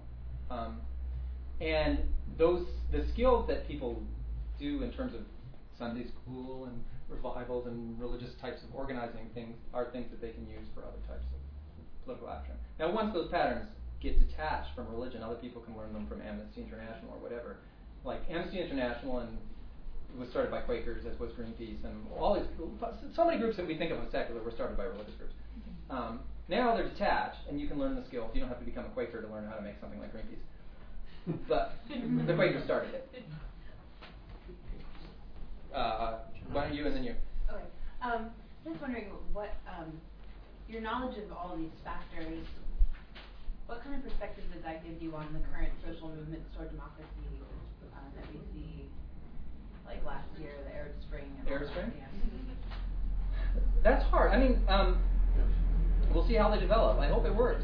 Um, a lot of these things they they become detached and become world part of world culture. It's the idea that everyone should have mass education. Okay, lots of people think that now. These voluntary organization forms, I can show how they develop in the Middle East, the Muslim Brotherhood, etc., um, is a reaction to Protestant missions. and they copy some of the organizational forms um, to do that. Same thing with the Buddhist organizations. Young Men Buddhist Association. What does that sound like? Young Men's Christian Association. There's also a Young Men's Muslim Association. You know. okay, okay, okay, like they're copying directly. The YMCA. People just think you have a list for something. um, you know, so I, I, those things could matter. Now, I think your beliefs about uh, religious liberty, religious minorities, uh, rule of law, uh, whether it should be a fixed Islamic law, for example, or not, those may have implications for democracy, and particularly a liberal democracy in terms of treatment of religious minorities and other minorities. But we'll see how it develops. They at least need a chance to try. Um, and democracy is messy. Our transition to democracy was not easy or direct. Um, we certainly disenfranchised blacks and Native Americans for a long time and women. Um, we had a good bit of violence um, uh, at the beginning. So we'll see. Hopefully, hopefully it'll work. One thing I do know is that if you get an Islamic government, um, it has. There's nothing better for undermining Islam than having an Islamic government. Um, where people convert to Christianity is wherever you get an Islamic government. Where people start to like the United States rather than hate it is where you get an Islamic government. So Pakistan, they don't have an Islamist government, and they hate the U.S. and they burn down churches and all kinds of stuff. But Iran, like, go to Tehran, talk to people. They're like, "Hello, America, America," and the the church is growing like gangbusters in Iran, like crazy. Okay, because they all hate the the Ayatollahs. Now, anyways, we'll, we'll see. We'll see how it goes. But I mean, it, I think it's a positive development. I think it's cool. You're next, and then you. Uh, so uh, one of the things you said, I guess, was that the the Protestants really uh, they wanted everybody to read the Bible, right? And as, oppo- as opposed to say the Catholics, which were not uh, so zealous about that. Uh, uh, are, do you um, would there be any correlation, perhaps, also with the polity of the different types of churches, like uh, Catholic is uh, Episcopalian. Yeah, they're an Episcopalian polity, mm-hmm. or does that get wiped or out? Episcopalian is Catholic polity. yeah. yeah. I mean, but you know, top down, centralized. I know what you're with, meaning. I'm just you know, laughing. Or, or, yeah. I mean, I'm using, or, or if you look at the Methodist and the Episcopalians as well as the Catholics, which all have that idea of an right. Episcopal polity. Right. Does that kind of cancel out, and is that not very significant? Um, I think well, it, it, it matters some, and it matters not, but not totally directly. So Methodists were huge in a lot of these things.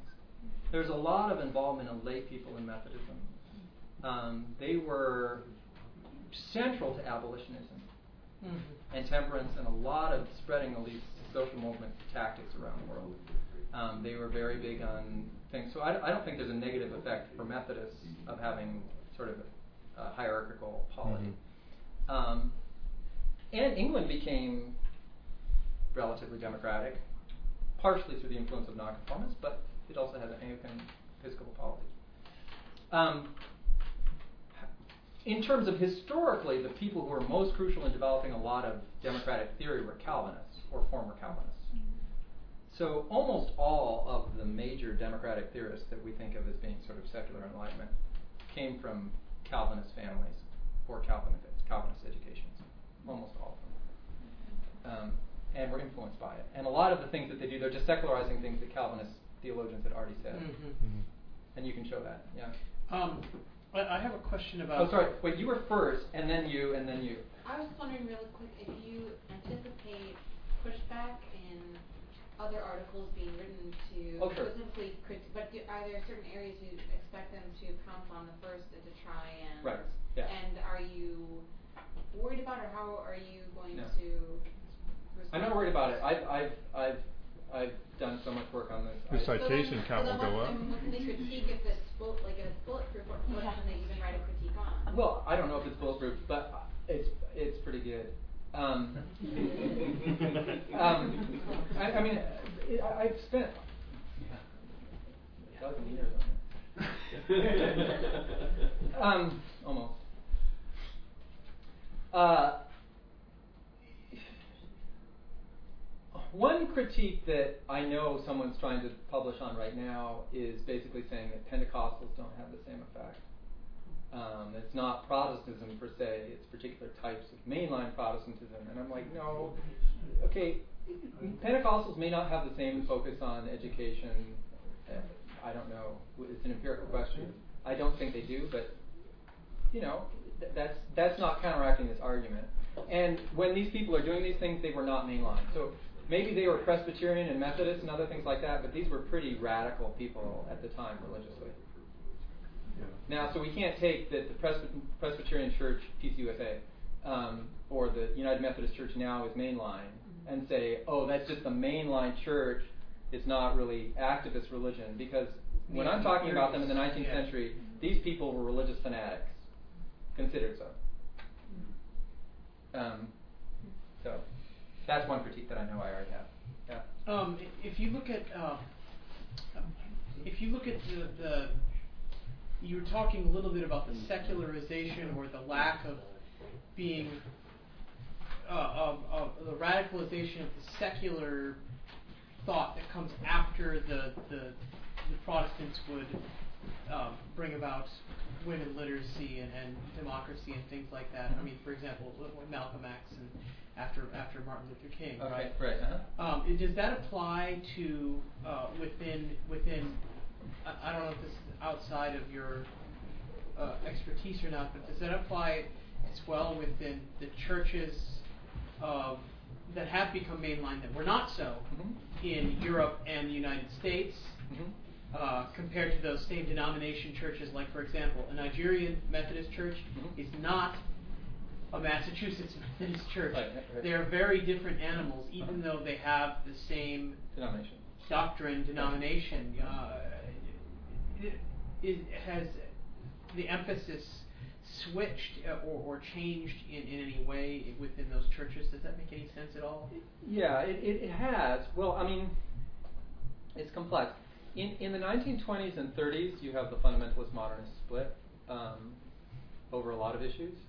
Um, but the denominations that we now call mainline, uh, a lot of the missionaries and a lot of the sort of seminary professors, etc., started to focus more on education and social action and other things like that. And conservatives respond, reacted to that somewhat and focused more on evangelism. Now, they still did some of this kind of work. Um, but in the 50s and 60s, the mainline churches sort of like give up on missions. A lot of them, they stop doing it. They become embarrassed by it. Um, and they still get involved some in sort of financing um, revolutionary movements in places like Zimbabwe and stuff like that. Um, theological conservatives back off a bit on that. Now you're starting to get sort of, particularly since Lausanne in the 1970s, um, you're getting a re-emphasis on sort of quote unquote holistic gospel within uh, uh, more theologically conservative denominations and missions. They're one the ones that are still doing missions. Mainlines mostly are not, except for evangelical branches within them. Um, but you're getting much more emphasis on sort of social action linked with missions now. Yeah, when you're not having that sort of tension between symbolic boundary on that issue. That was that was my question about about okay. Well, what I see is I see, for example, today uh, the I mean I use Methodist so so or, or I'm Presbyterian so I can use the PCUSA It's not as involved overseas as say maybe the OPC or Well, the PCA. they're, they're, more involved in secular organizations. So Right. What, what, what you have within the mainline, um, the mainline denominations, they've become embarrassed by missions, and they found a lot of the sort of secular aid organizations Emphasis and on international organizations that now we think of as being secular. That's what happens to mainline missions. Okay? It's the root of those organizations. And that's where the people who used to go into missions went into. Okay, there. Okay, that's what happens. Yeah. Oh, sorry. Thank you you. were there, and then you. Um, I kind of have two questions. So I don't know if this is cheating. Um, The economists that you mentioned at places like MIT and Harvard, and this might be kind of a dumb question, but the what they're studying, I mean, are they basically finding that is it related to like where there's a spread of Protestantism? We There's have a snake spread of charmer dance going on here. anyway, go, yeah. yeah. Yeah, it's in India. culture. Yeah, go ahead. Sorry. So uh, the the economists that you mentioned are these are people that are not They're not religious. they're not religious, and I guess this is happening recently. Yes. Uh-huh. Are they basically finding that where there's more Where there's more Protestant, there's, There's more economic development, there's more education, there's more literacy, there's more uh, democracy, there's more lots of things. Um, so they're mostly doing subnational analyses. Um, so I did all this stuff and doing the, the finding the mission stations, which I haven't really used because I've been doing the cross-national analyses. Well, they found those sources from my work and are re-entering the data because I wouldn't share it with them without a co-author agreement, basically, because I put in all this work.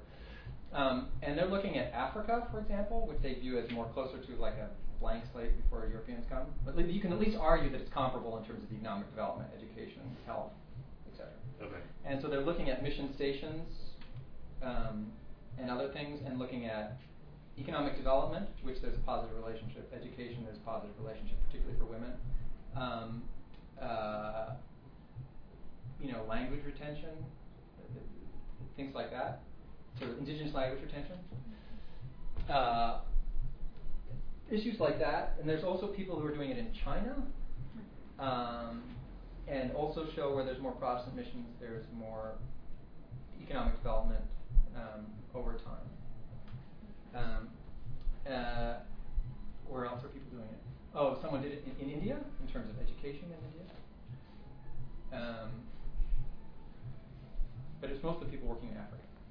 Okay, but I mean, essentially, the bottom line is they're finding that there's It's consistent with the, the work that I've done. Okay. And then there's one person at Harvard who compared Guatemala and Korea, and so she's arguing that like the Pentecostals in Guatemala aren't doing these things, and so my theory doesn't work because it doesn't apply to conservative Protestants, just to mainline Protestants. But I'm like, okay, the mainline Protestants in Korea are pretty evangelical in the time periods we're talking about. Um, and the, the, there's a lot of restrictions in Guatemala on what the Protestants can do, and they're working they're working with pre-literate Mayan, and and so they're basically doing primary education. They're not. So she's defining mass education as like university education, which they're not doing. Which I'm not defining as mass education. I'm defining mass literacy. And, and, and also the Catholic Church has changed over time.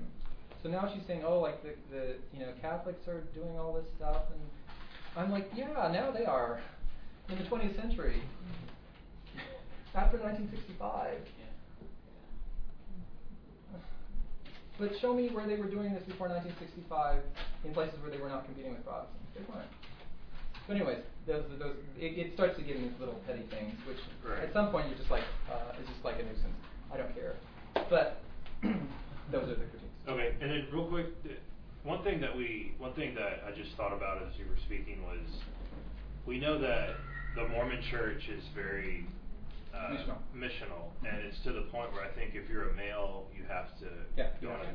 Does your data include them, or they? No, and I don't think they have the same effect because they don't do they don't do education. They don't do this kind of stuff. Do they just do door to two year, door? di- yeah, it's two year, two years direct evangelism. Okay. Mm-hmm. Because I mean, that's I know that that's what it is in the states Yeah. because I've had. That's what it is all my- over. That didn't start till the 19th century anyway, or at least the Mormon Church itself. Right. Right, and and international missions by the Mormon Church doesn't really start till the 20th century. But even like internationally, their their their missional approach is kind of like it is in the states, where it's direct Right, and it's door to direct door. door to door. So they become great language experts th- because they use language all the time. There's lots of them in the CIA and in international business. And Running for president. Well, but, but um, no, they get really good at language. I don't think they have the same effect on terms of transforming uh, the educational. And Okay, I was just curious. I get the name of the journal this is coming out in May? The American Political Science Review. American Social Science. American Political Science Review. Yeah.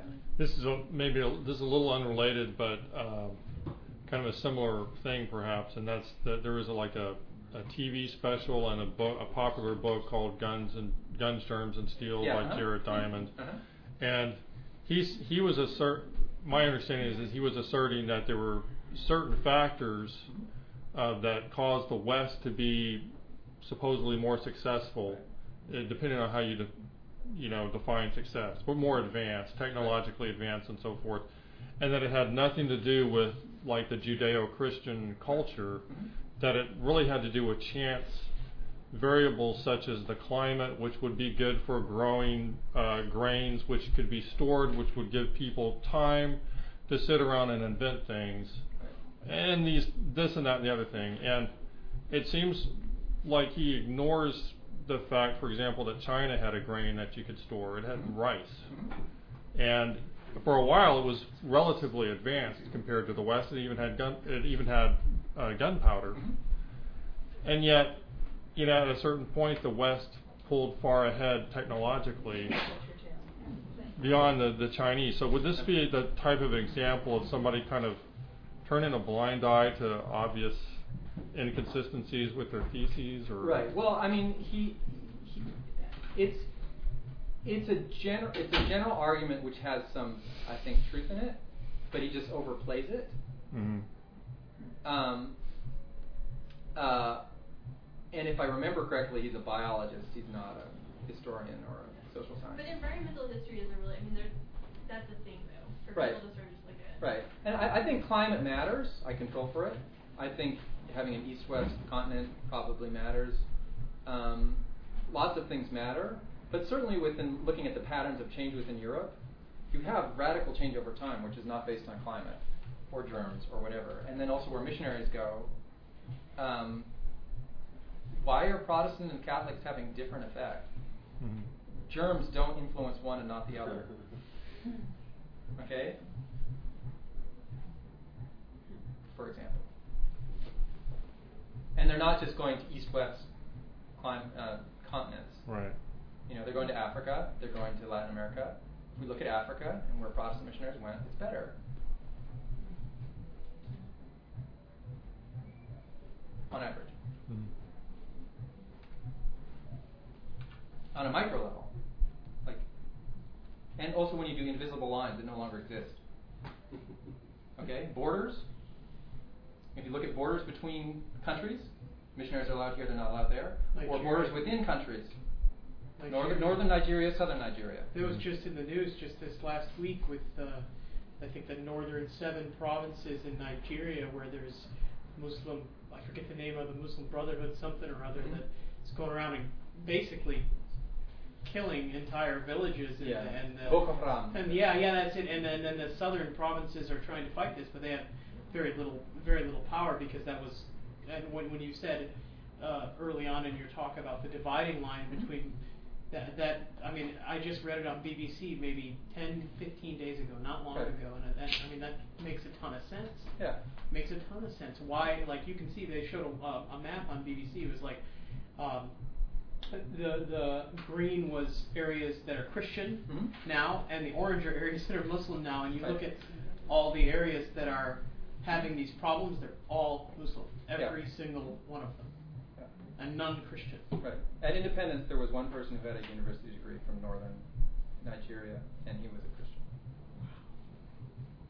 There was tons of them from southern Nigeria. There's Yeah. a reason. Yeah. Okay.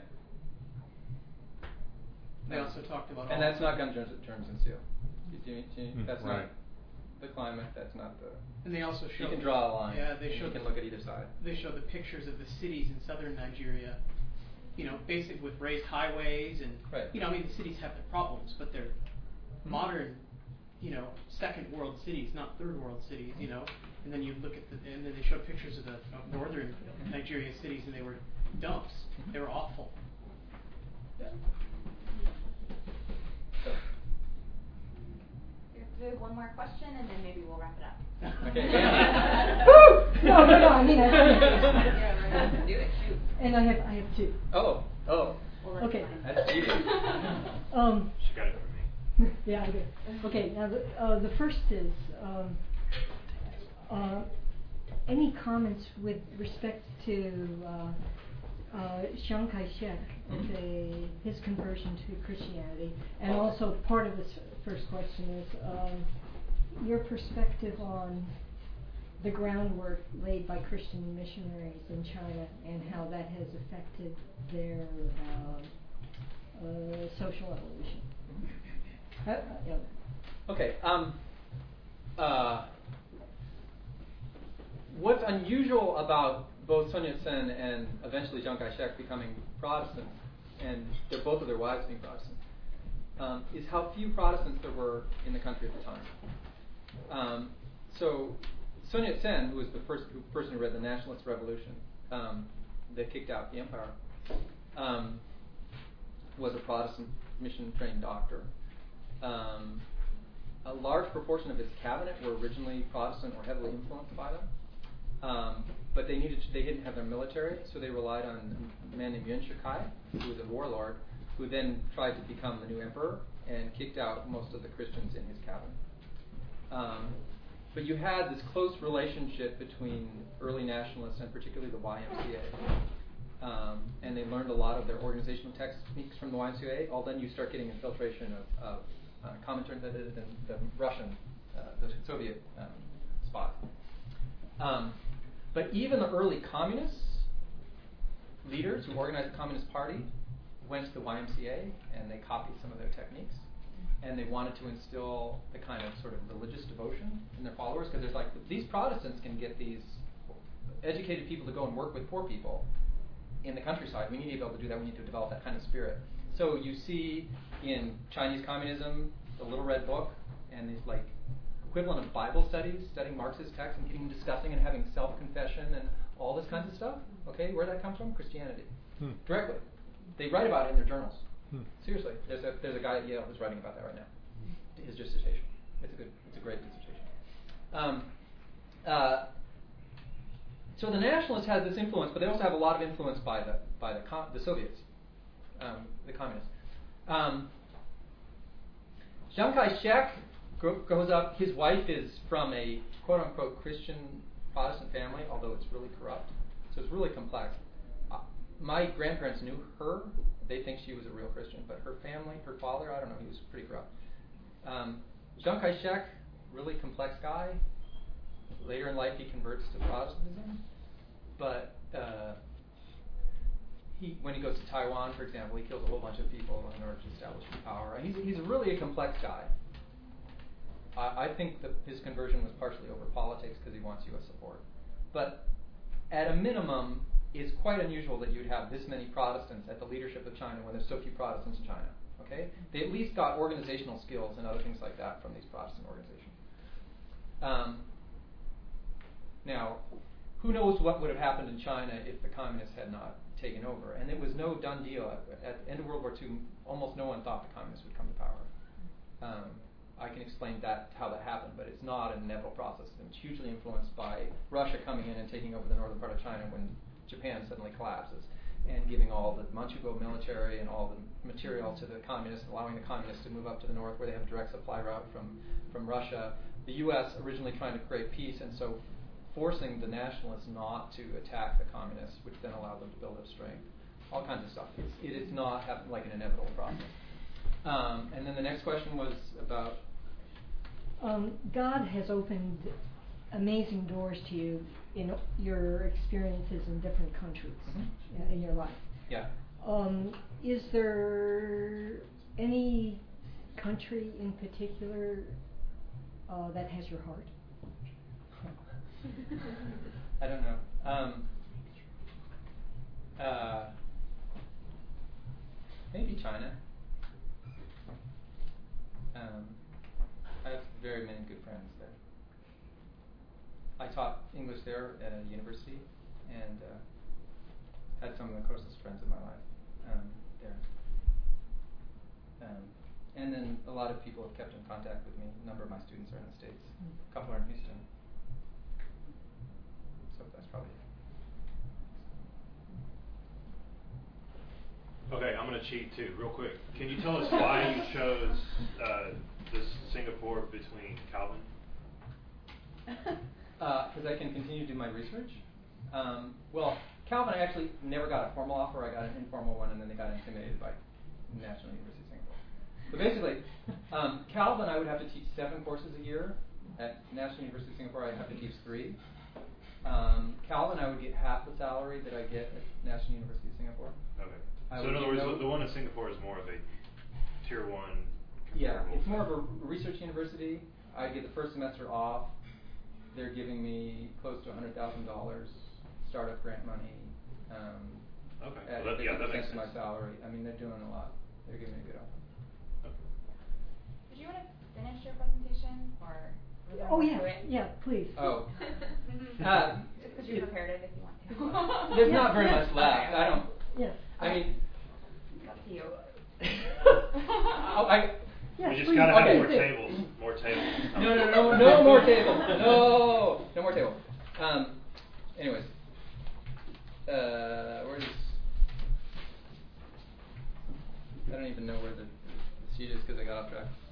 Um, oh, it's one of these. but basically, my conclusion is, you can flip.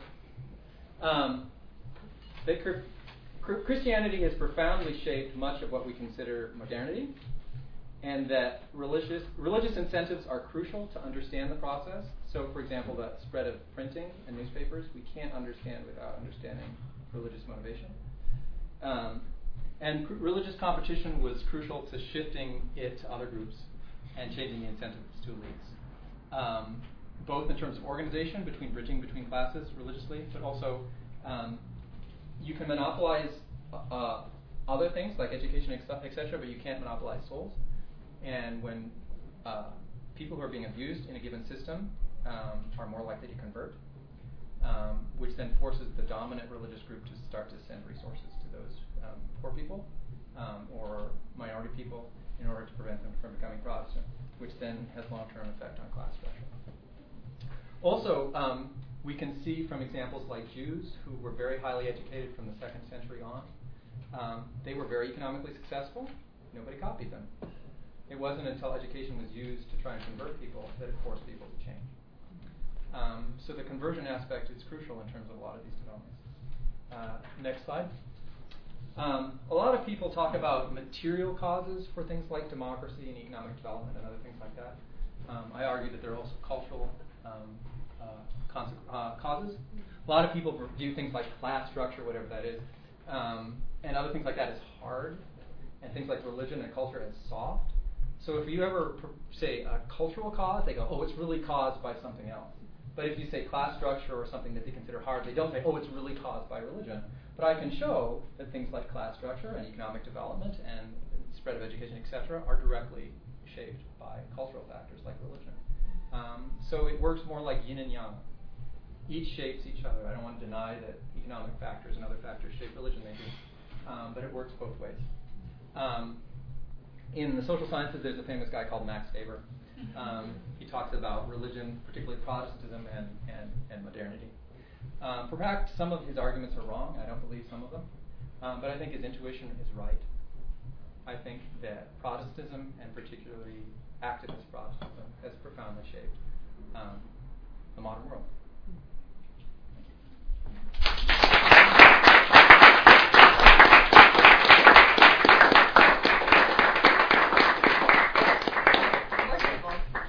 questions I got those the yeah,